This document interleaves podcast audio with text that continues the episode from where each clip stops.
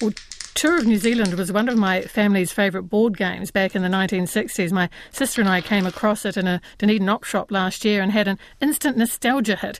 We bought it, of course, and played it. During the lockdowns, many families dusted off board games and turned to them for entertainment and something to talk about. But in many other households, it was just the perfect excuse to spend more time rolling dice and moving counters and going all out to be victorious. So, what's the enduring appeal of board games and what are Kiwi designers thinking about when they create new ones?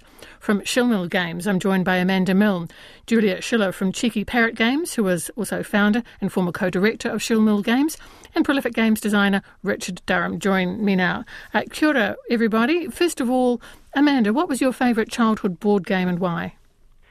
Oh, that would have been anything I could convince my family to play with me. And I think the only ones we had at that time were Monopoly and Cluedo and Mousetrap. So, yeah, not a great selection when I was a kid. And Julia, what about you? Oh, yeah, we had a lot of games. I guess I really liked Mastermind because I was good at narrowing down um, the combinations and getting it right. And I could be really obnoxious and be like, I think you've scored me wrong. um, you've just taken me right to your household there. And Richard, what about you? oh, kia ora, Lynn. Uh, thanks. a bit oddball here. My favorite game growing up was a game called Battle Masters, which was this giant floor-based game with a, a mat that was maybe like a couple of meters long, and you'd place little armies on it, move them across it. It was really quite immersive. I would play with my older brother. When we think about some of those top best you know, top sellers. So you've got Monopoly that you've mentioned about making money. You've got Scrabble, making words, Risk, military strategy, Pictionary, drawing, or not in my case, Trivial Pursuit, mm-hmm. general knowledge. You know, uh, backgammon. You know, um, all so very and wonderfully different. Uh, Richard, what do you think then is their enduring appeal? Oh, you know, you've done a you've done a great job at identifying some of the mechanics. I think the enduring appeal is a lot of these board games are more generalized than that. Like you get things that help test your strategy or things that are quite immersive and allow you to express yourself by creating things or um, are quite relaxing actually um, times to spend with friends. So there, there's a whole different range of kind of experiences you can have with tabletop games as you can with many experiences. Um, i'd say that the the the added bonus of these tabletop games is of course that it's kind of a human level like this idea that uh, we're we're interacting with people directly face to face and we're manipulating these objects that are right in front of us so we don't have to an, a mediating device of any kind or um, yeah so so it, it helps really to uh, to bring about those experiences in a shared way which of course helps uh, cement them in our minds. Amanda is there a, a formal definition of a board game? I mean i imagine it doesn't have to have dice die it doesn't have to have counters presumably it has to have a board. No no it doesn't these days um, some of the board games these days, you create the working area on your table from other things, not necessarily a board that you unfold and place on the table. Like it may be an array of cards, so the board is a different experience every time. So it's hard to define a board game, but I would say it's something that you play with physically, usually on a table, but even that not necessarily so. But it's like Richard was saying, it's a shared experience where you're playing usually with other people to meet some defined rules that are the rules of the game and with an objective, which is the winning of the game. So within that, there's a huge range of variation. So, Julia, when you're designing a board game, what are you keeping in mind? What do you think are the must haves for a board game to succeed? Mm, well, it has to be fun, obviously. Uh, what are the must haves?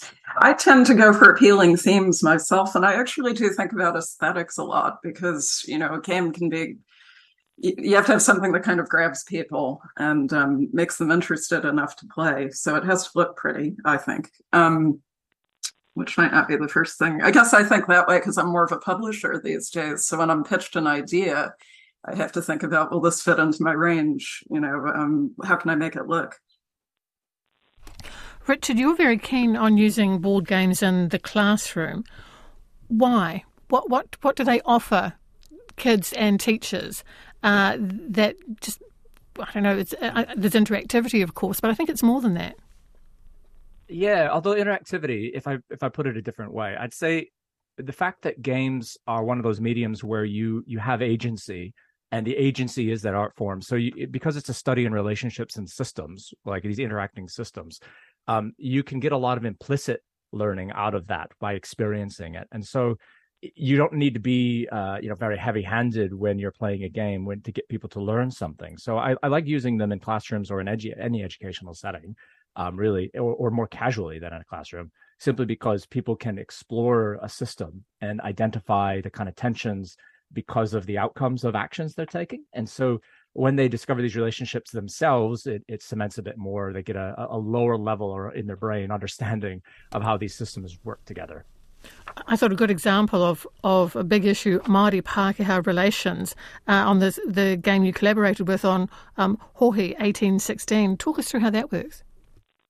Oh, sure. Yeah, that was a collaboration with Ruth Lemon and um, based off the works of Alison Jones and Kuni Jenkins. Um, and uh, that game was uh, meant to be played with first year teacher trainers, um, so students in, in uni. And uh, and it was meant to kind of expose them to the histories of, of New Zealand schools and um, and the first mission school, which failed spectacularly, and uh, originally conceived as kind of a trivia game, uh, as you might do with like a Trivial Pursuit, and you're just kind of asking questions uh, we realized quite quickly that the that some of the issues were what were the relationships between people, places, things, and events. And so we went with a, a game that was a lot more exploratory. So one where you're uh, going to, to to locations and and kind of guessing at what might be there because of a, of an image, and then kind of interacting with players like you might in a pick a path book. Uh, going on and going then going on quests and trying to prioritize which locations you go to, et cetera. And uh, as a result, you try to find a, a good path through this story, trying to complete these objectives. Uh, and there's a bit of a tension, of course, because you don't want to run out of time in the game. A bit of a conceit that we use to make it uh, more fun. And uh, as a result, the the players are, are learning to prioritize these relationships in terms of their importance to the narrative. And as a result, they they kind of can talk about them afterwards and are saying, "Oh, well, this person was quite important, or this person wasn't very important," and they they learn those characters based off of how they interacted with them. Julia, a good title is really important too. I was just looking at some of Cheeky Parrot's titles. I particularly like Cat Capers, being a cat person. Um, and you've got, you know, Granny Wars, Flaming Pyramids, Flipology. Hoard, I think, is one of your best sellers. So I thought I'd get you to talk to that, please.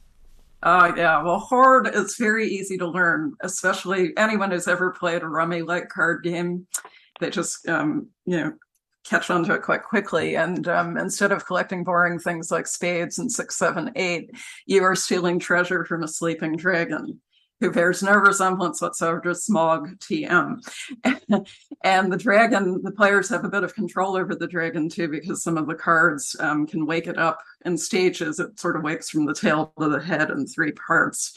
So you can either wake the dragon or soothe the dragon, because the idea is to get the most treasure, get it on the table where it's safe, and then maybe end the game before other players can catch up to you.